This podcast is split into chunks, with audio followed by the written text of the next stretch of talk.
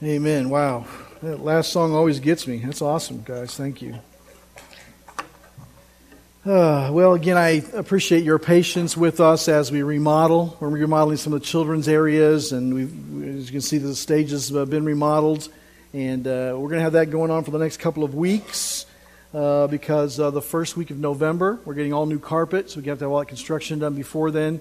And so, uh, uh, thank you for your patience, and uh, thank you for realizing that we're in process. We can't do it all in one week.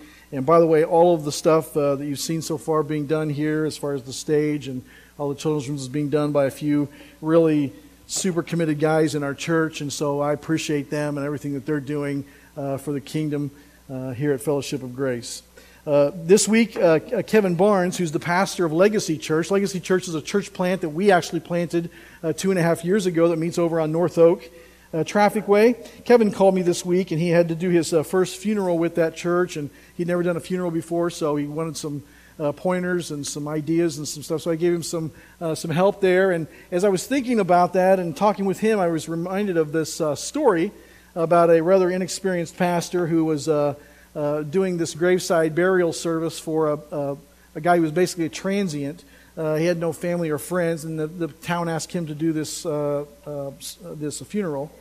Uh, not knowing where the cemetery was, he made several wrong turns and he got lost a couple of times. It took him a while to get there. When he eventually arrived, he was about an hour late, and the hearse was nowhere to be seen. It had already left. The backhoe was next to the open hole, and there were a couple of workmen sitting under the tree eating lunch.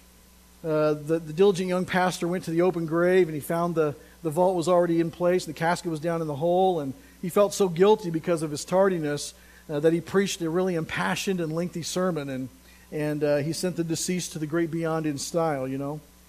Uh, he returned to his car, and as he walked into his, uh, got into his car, he overheard one of the workmen say to the other, You know, I've been putting in septic tanks for 20 years, and I ain't never seen anything like that.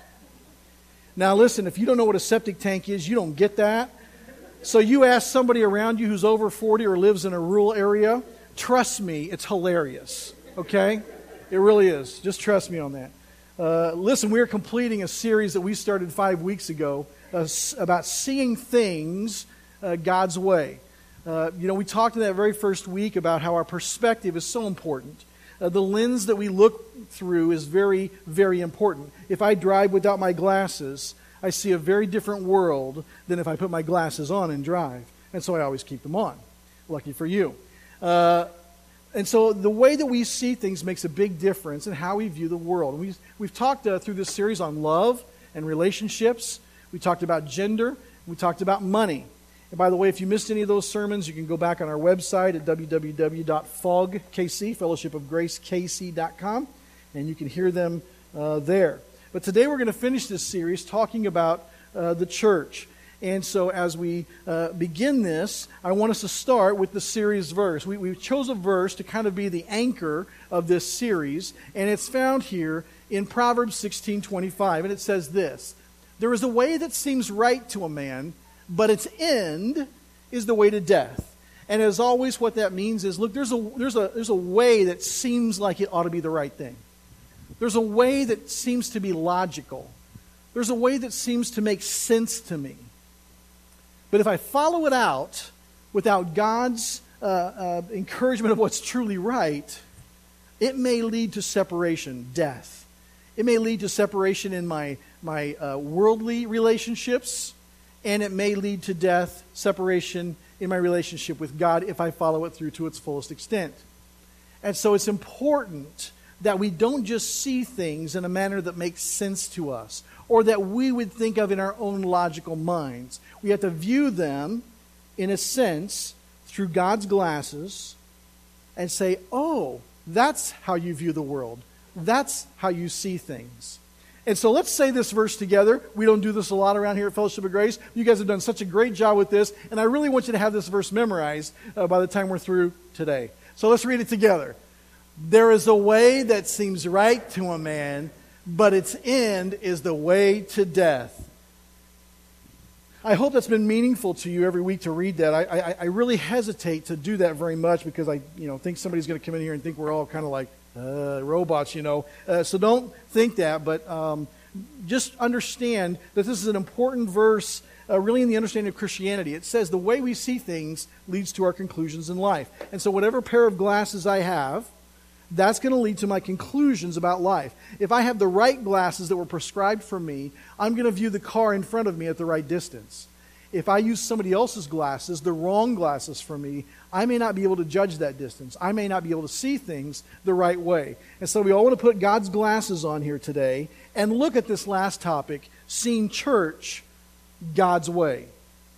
Now, as we begin talking about the church, I, I learned this uh, very early on in my uh, childhood. I don't know if you ever did this, but you know, here is the church, here is the steeple, open the doors, and here are the people. Now, that was a cute little thing for kids to learn, but it taught me some bad theology right up front. It taught me that all churches have steeples. They don't. And it also taught me that every church is full of people. They aren't. And so we, we tell our kids things even early on to help them understand some things that maybe aren't even really true. For instance, I hear parents occasionally say, Hey, son, don't run in God's house. Folks, this is not God's house. Don't teach your kids that this is God's house. God doesn't live here. We don't come every week uh, to come and see God because we live far away from Him. He lives here in the heart of a believer. And so I don't have to come to this vicinity to come and see God or come to God's house. I, I am God's house. He lives in me because I've given my life to him. And so let's think about the things that we teach our kids. And I think, uh, you know, there are some wrong views about the church. Some of them come from people who are very far from God, and they have uh, certain ways that they view us. But the reality is, probably for some of us, we might have some wrong views too.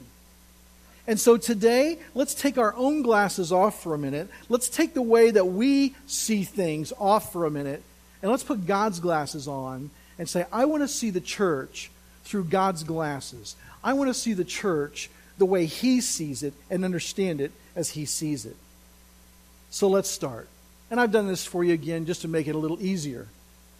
The world sees, and some of the wrong views about church, is that attending church is a burden. I looked up some uh, videos on uh, YouTube that uh, just talk about how people view the church, and they interview some people, and, and they're all pretty long, so I didn't want to take up the time to show them to you today. But there's a, a, a great number of people out there that think, oh, yeah, I don't go to church because it's, you know, I just, it's just a burden to go there. I mean, I just, it's just a drag, man. I don't want to go. It's, it's a burden.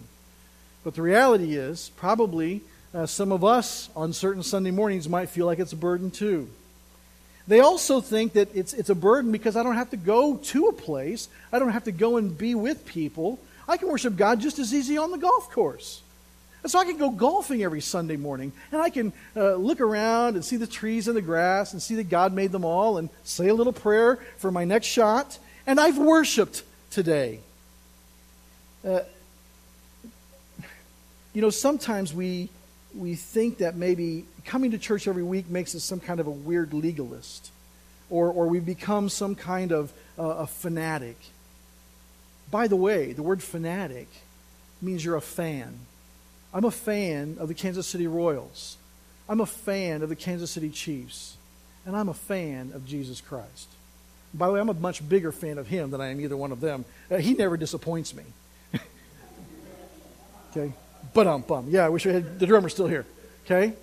So so a lot of people see attending church as a burden. Folks, we need to see that attending church is a privilege.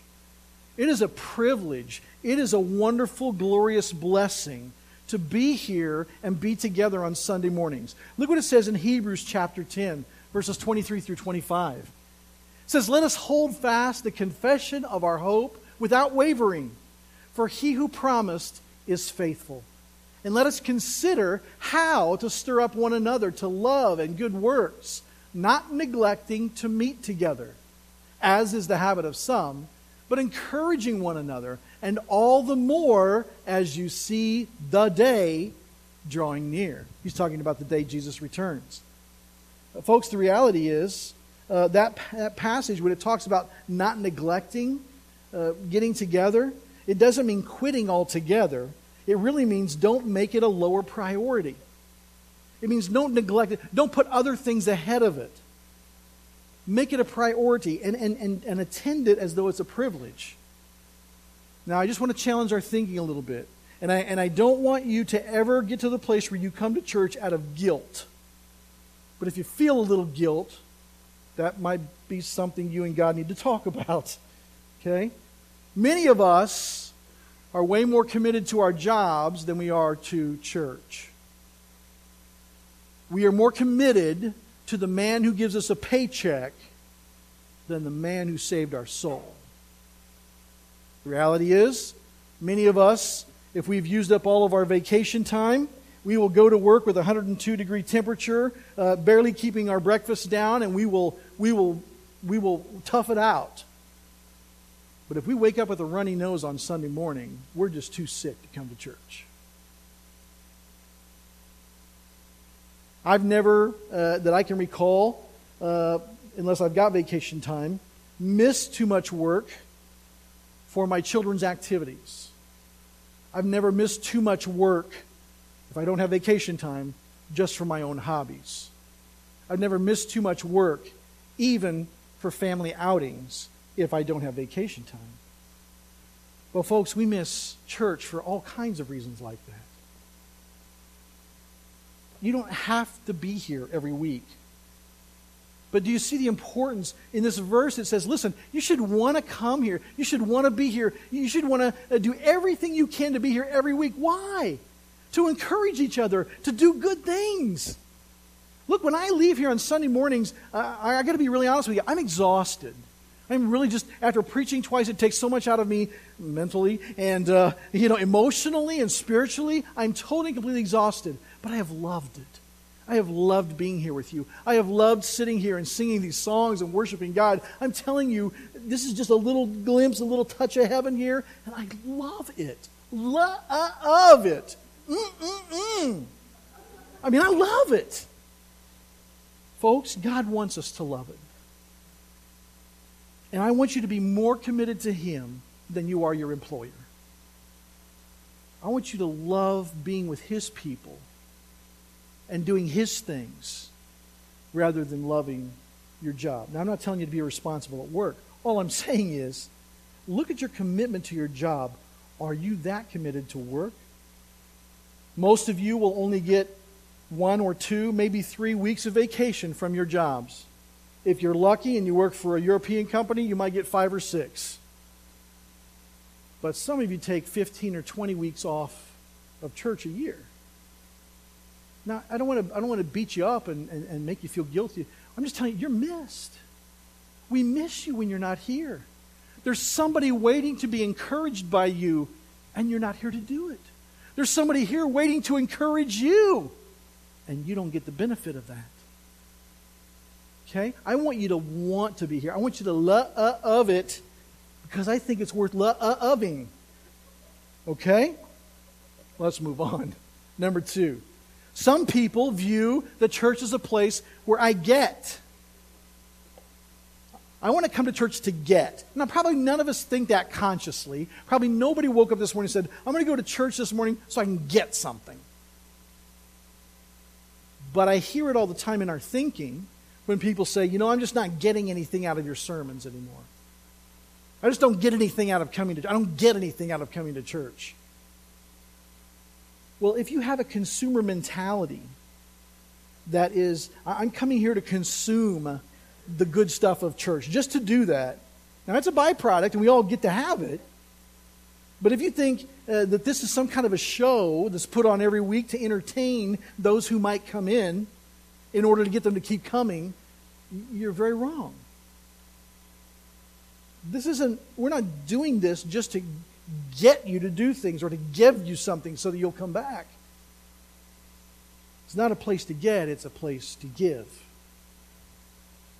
Now, listen, there's a balance here, folks. There's always a balance here. Okay? Listen, I know we go through seasons of life where our lives are devastated. I've, I've gone through that. And I can tell you when Julie had breast cancer, we went to church and we were going sometimes just to get, just to get through the next week just to get through the day, just to get the fact that somebody's praying for us and somebody's loving us. Okay, I get it. There are seasons like, but folks, that can't be the norm. That can't be the all the time thing. You don't come here to get, we come to give. Look what it says in Proverbs 3 9. By the way, we're going to talk about both financial giving and giving of yourselves. In Proverbs 3 9, it says, Honor the Lord with your wealth and with the first fruits of all your produce. Now, if you read that verse and go, Whew, that doesn't apply to me because I'm not wealthy. Well, listen, by the world's standards, everybody in this room is wealthy. Everybody. I don't need to see your W 2s to know it. I can see by the way you're dressed that the people in this room are more wealthy than most of the people on the planet. Look what it says in 1 Corinthians. Paul says this He says, Now concerning the collection for the saints, as I directed the churches of Galatia, and the reason he says that is because what he's saying is, hey, I'm not writing to you guys specifically. I'm writing this to other churches too, so you get the fact that it's normative. As I directed the churches of Galatia, so you also are to do. On the first day of every week, each of you is to put something aside and store it up as he may prosper, so that there will be no collecting when I come. Now, there are some people who say, you know, I'm, I'm not coming to, to give to the church. I'm not giving to give financially or give of myself or give in any way. But, folks, all those ways are biblical. They're, they're very biblical. You know, when we were looking uh, through the book of, early part of the book of Acts, and we went through that, we saw that uh, the believers brought money and laid it at the apostles' feet every week. And they, they tithed. Now, I know that some of you are going to go, oh, Michael, you know, tithing is Old Testament. It's the part of the law. We don't do the law. We don't, you know, so tithing doesn't apply to us. Okay.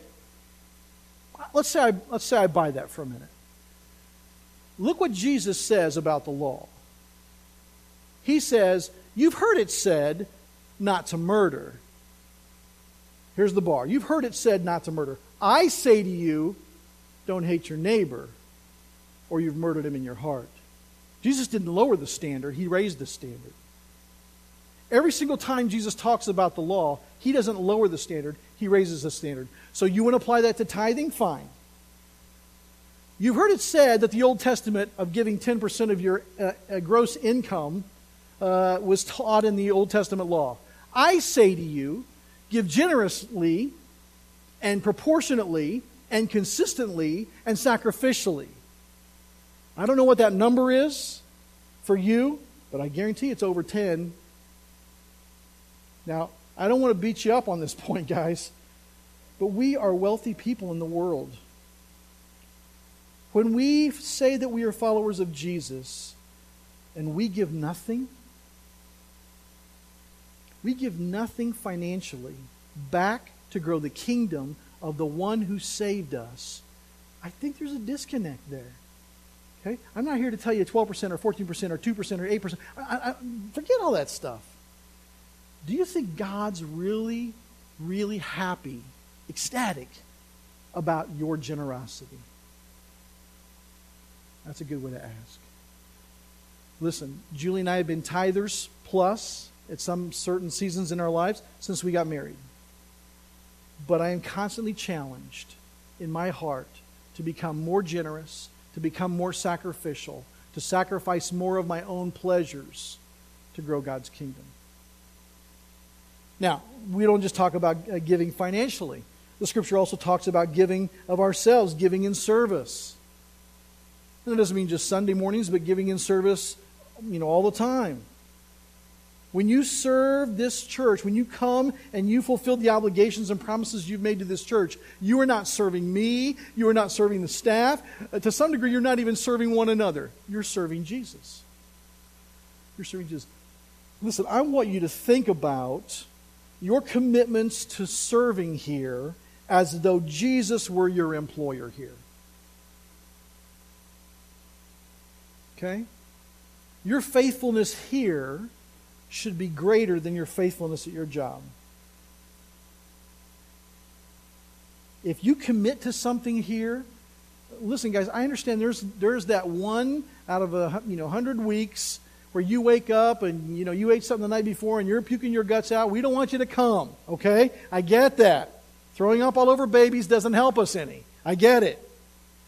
But listen, sometimes people commit to things and they just don't show or, or something comes up at the last minute that's way more important than fulfilling their obligation and their commitment to Christ here, and so they just blow it off.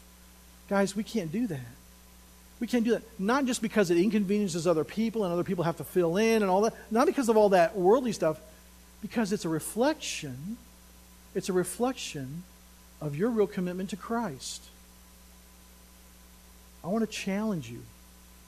When you commit to things here, follow through with them because you're giving of yourself. And by the way, I want to encourage everybody to increase that particular giving. If you're serving uh, one week a month in the children's ministries, can't you do two?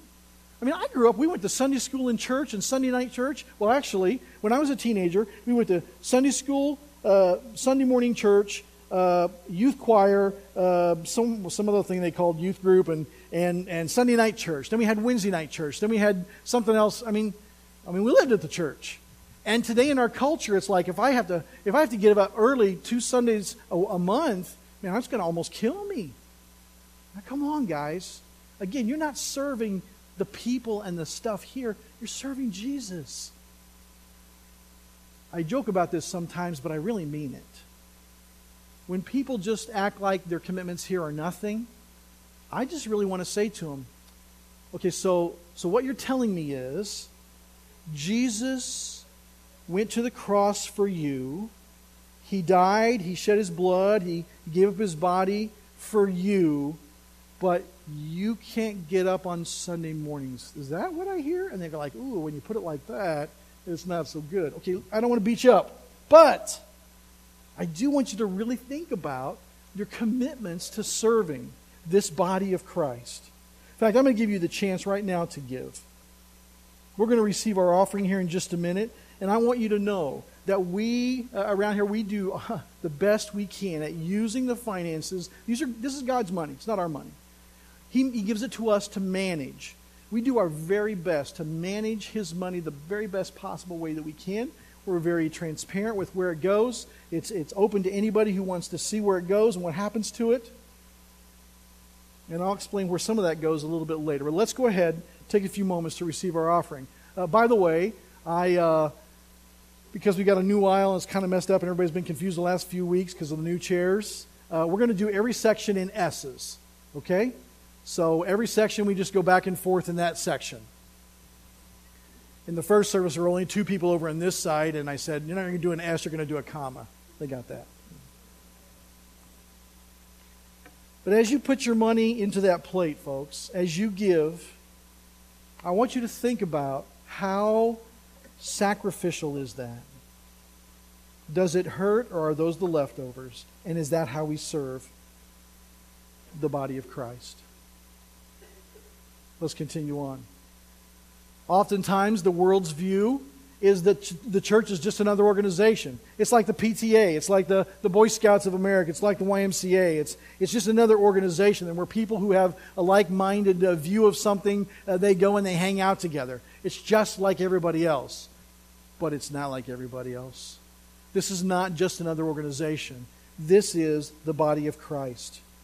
Romans 12, verses 4 and 5 say this says, For as in one body we have many members, and the members do not all have the same function, so we, though many, are one body in Christ, and individually members one of another.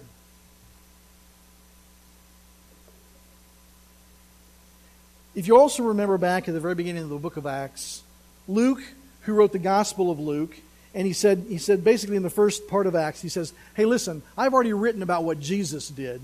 Now I'm going to write about Jesus' ministry going forward. And then Jesus is off the scene by the end of, of the, the first chapter. What he's saying there is look, the, the, the, the church, the church is uh, the hands and feet of Jesus going forward. We are the embodiment of Jesus on the planet. He is no longer physically here, but we are.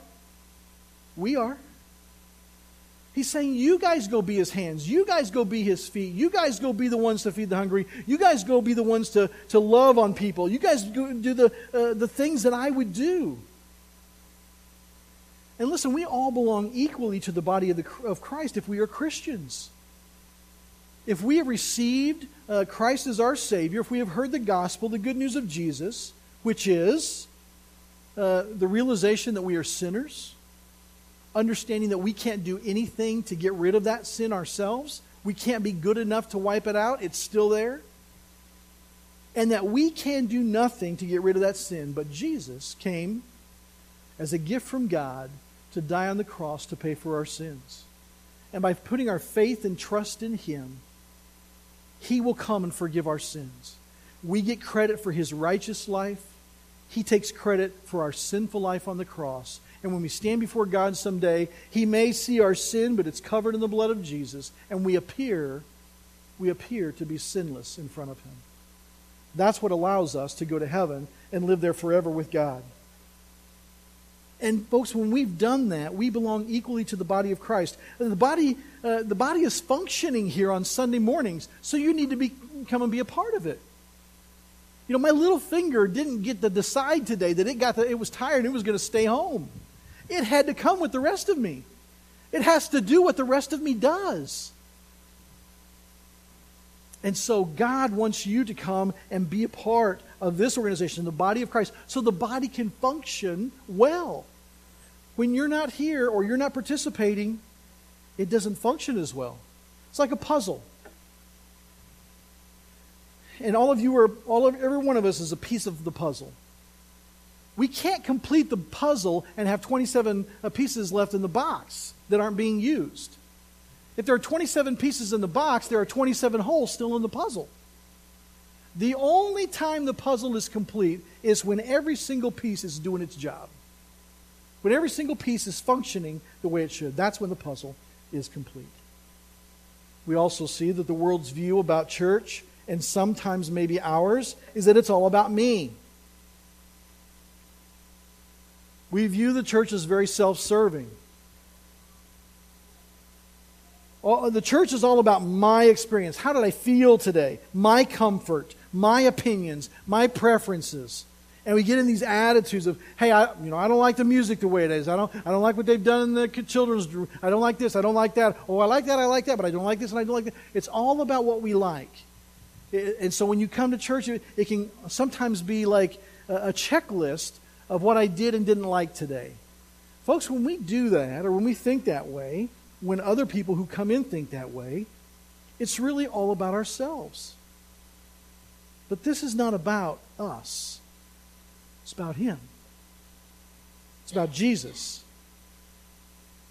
Look what it says in 1 Corinthians 10:31. It says, "So whether you eat or drink or whatever you do, do all to the glory of God." The reason this is about Him is because it's all about Him. Everything we do is about Him, or it should be. Going to work is all about him. Interacting with my neighbors is all about him. Being a husband is all about him. Being a father and a grandfather is all about him. It should be all about him every time we do anything. Every time we take a breath, it's all about him. How much more should our church experience be about him rather than about us? We can't be the center of our universe. He has to be the center of our universe, folks. And this morning, I want us to take an opportunity to give you a way to kind of reset or maybe reconfirm in your mind the fact that it's all about Him. We're going to take the Lord's Supper here in just a minute. And before we do that, I want you to think about uh, uh, your life. I want to think about my life. Think, let's think about our lives and say, where is it that we're still thinking, is kind of about me. It's kind of about what I like, kind of about what I want. Let's get out of that mindset and figure out a way to give our minds and our hearts completely to Him where it's really all about Him.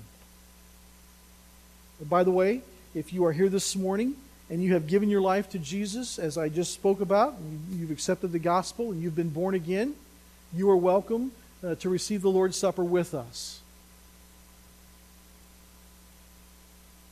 Uh, the Bible talks about the Lord's Supper. It says that on the night Jesus was betrayed, he sat down with his disciples. And he took the bread at one point and he broke it and he handed it to them. And he said, Guys, this is my body, which is broken for you. Take, eat. Do this in remembrance of me. Then, after uh, dinner, he took the cup and he said, Guys, this represents my blood. This represents the new covenant that's going to take place here in just a matter of moments. He said, When you drink this, do this in remembrance of me. What Jesus was saying is, guys, when we come and take the Lord's Supper, we're just taking a little piece of bread and we're taking a little glass of juice. But it's a profound thing because it should remind us to the core of our being the sacrifice Jesus made for us. The fact that he gave up his body, he gave up his blood, and he willingly and lovingly went to the cross to pay for our sins. That's the good news. That's the good news. So I'm going to pray here in a moment, and as soon as I finish praying, I want you to come as, as you are ready to receive the Lord's Supper. We've got a table here and a table here. Just come and serve yourself. And um, uh, we won't take long to do this. But just pray before you do this and say, God, help me, help me, help me uh, through this act to just remember it on a constant basis and make sure that life is all about you instead of all about me. Father, we thank you for this opportunity again to observe the Lord's Supper. Thank you for your Son Jesus, for his body, for his blood, which was given for us. Father, help us not to take that for granted, but to be really changed by it. God, I just pray that as we now participate in this act, this symbolic act, that it do something deep in our soul to help us be all about you and less about us. In Jesus' name, amen. Come as God leads you. You will think about that this week. I hope that you will be changed by practicing that ordinance here.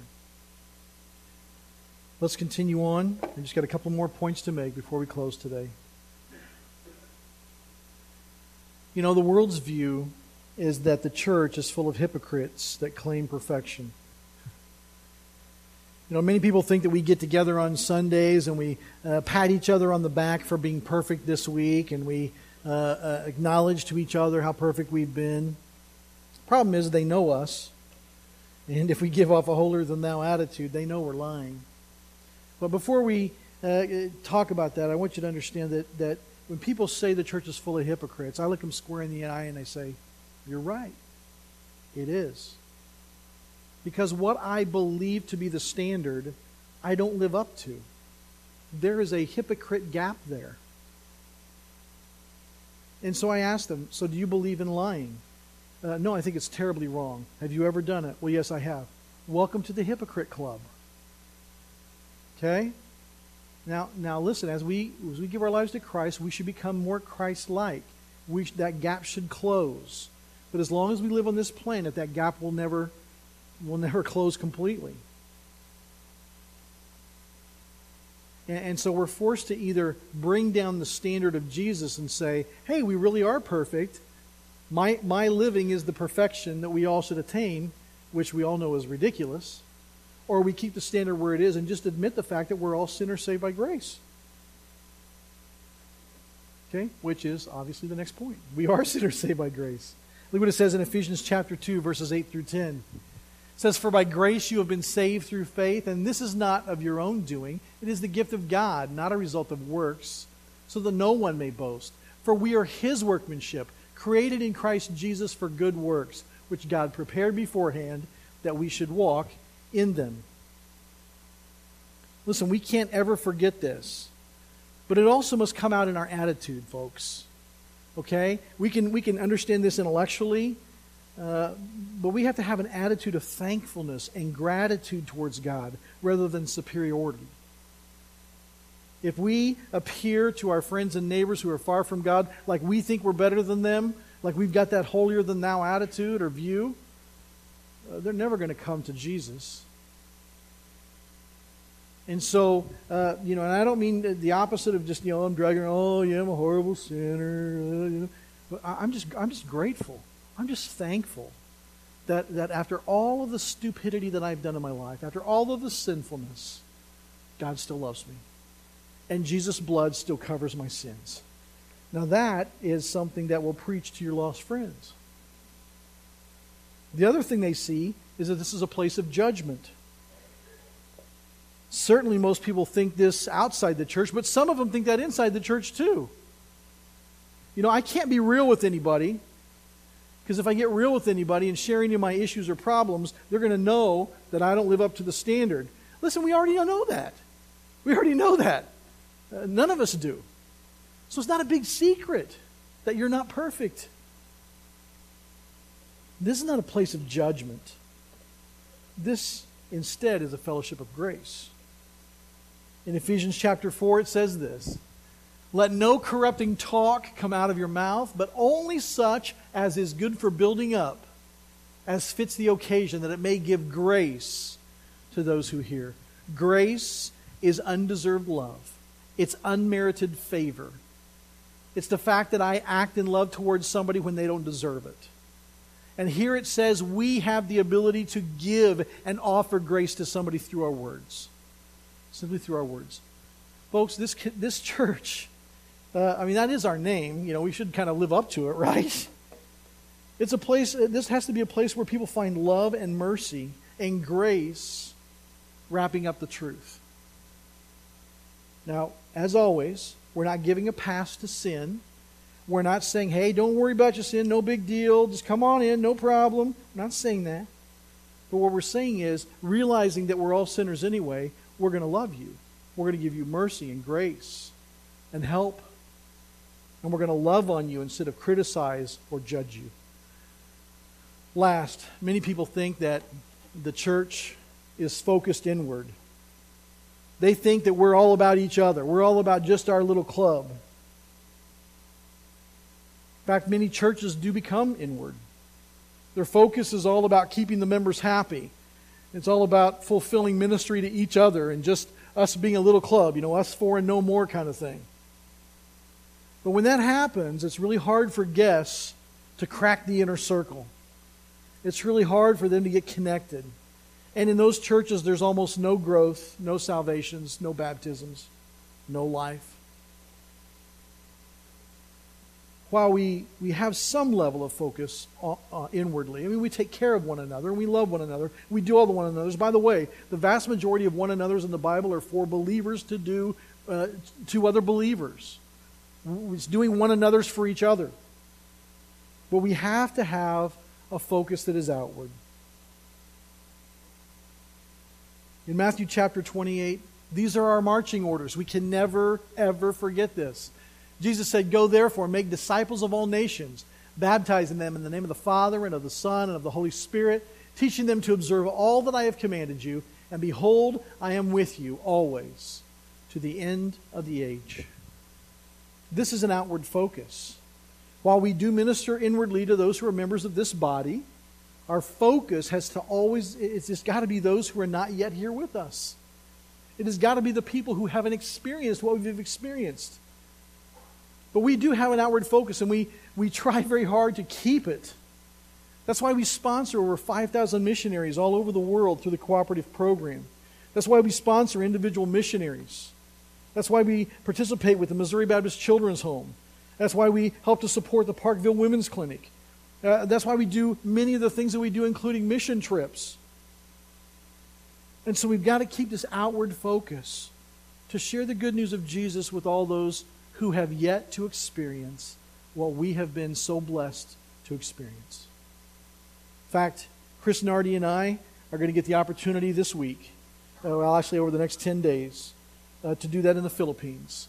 Uh, we are leaving tomorrow morning uh, at 6.45 from KCI. We'll be flying to Los Angeles, then to Tokyo, Japan, and then to Manila in the Philippines, where we'll spend seven days on the field. It'll take two days to get there, one day to get back and we'll spend seven days on the field there uh, with a missionary named Greg Lyons, who has an incredible mission, mission over there.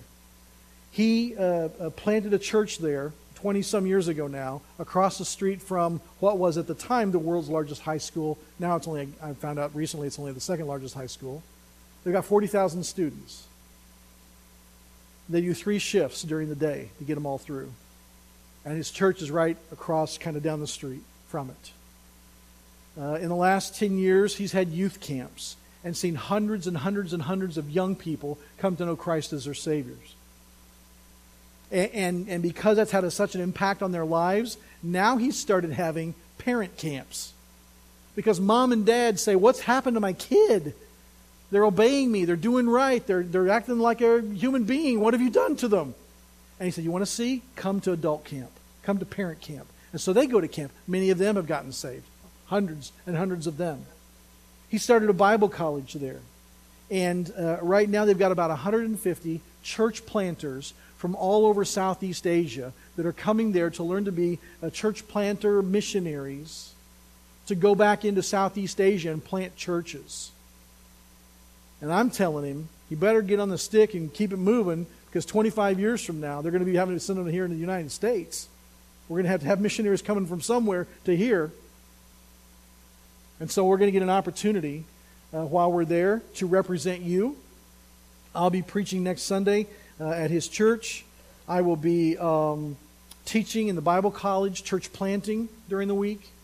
And one of our goals is to meet a couple of three, four, we'll see how it goes, church planters that we really connect with, so that in March, when we go back and hopefully take as many of you as God will allow to go, we'll be able to help those church planters get their churches launched. We'll be doing things for them to draw a crowd and help them uh, so that they can get these churches launched throughout Metro Manila. And so you pray for us this week.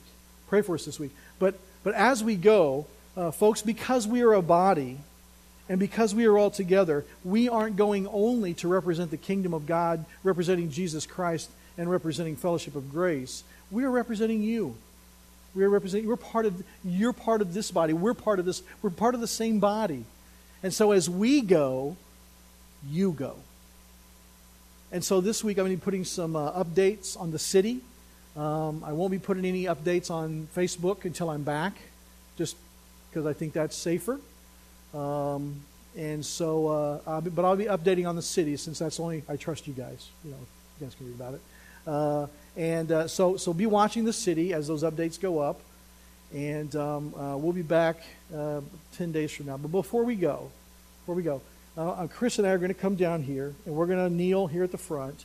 And I'm going to have uh, Pastor Derek, Pastor Kendall to come up and pray for us.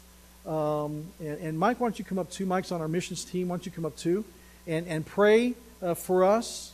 And, and I'd like you all to come up. And, and as uh, we see the New Testament, uh, we want you to just lay your hands on us, kind of representing our church. And just, you know, put your hand on our back or our shoulder or whatever, and pray for us silently as they pray out loud for us as we go. And then you pray for us this week, okay? uh, a lot of unknowns where we're going, what we're doing. And so pray that it just works out to God's glory. All right, Chris, why don't you come on up? And if you feel led to come up and, and to lay hands on us and pray for us, you feel free to do that.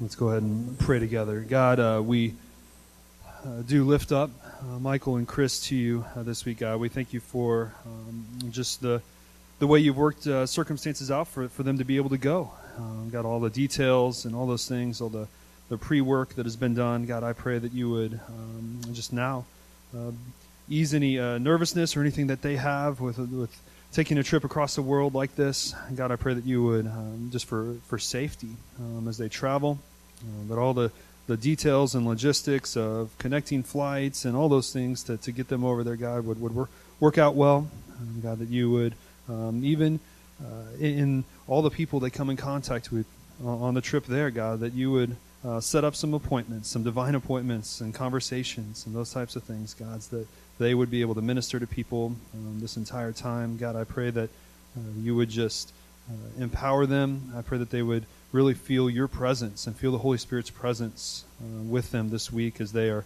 in a totally different place, out of the ordinary from their normal routines, God, but that the um, you would uh, really just uh, give them strength to um, do all the different things that they're going to be doing and meeting people. Um, God, I pray that you would just put people in their path uh, that we can uh, partner with as a church, and that many of us uh, will as we hear about and hear updates this week over the next 10 days uh, about their trip, that we would um, just feel something maybe in our hearts uh, a desire, a passion to, to serve you by going over there in March and just to partner with, with people uh, as we seek to make disciples of all nations. God, we, we thank you for this opportunity.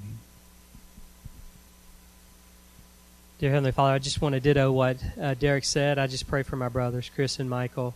Um, Lord, I pray for their families. Uh, they'll be back here. I pray that you will keep them safe as they're gone.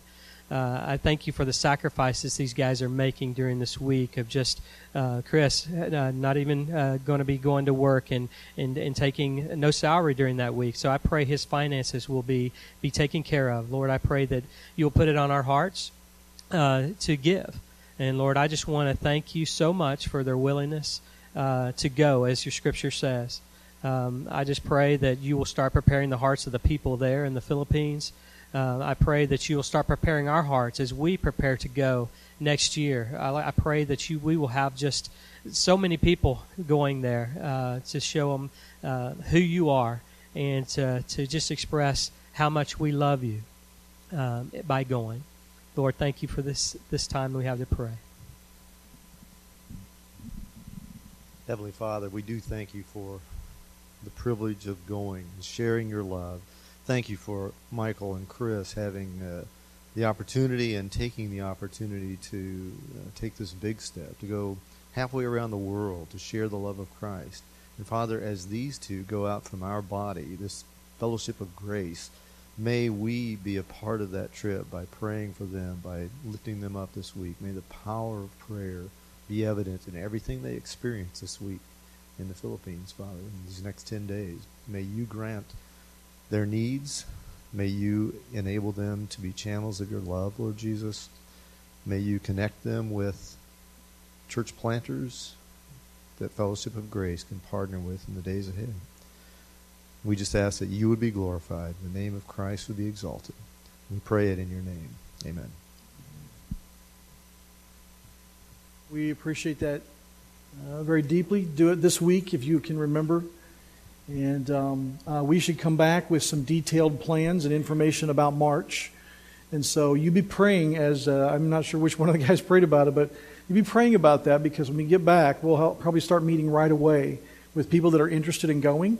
We'll have some details about what we'll be doing there, uh, what's going to be happening, and um, dates already, and uh, some financial situations. So um, you be praying about that uh, if God would lead you to come and participate with us. All right? Thank you.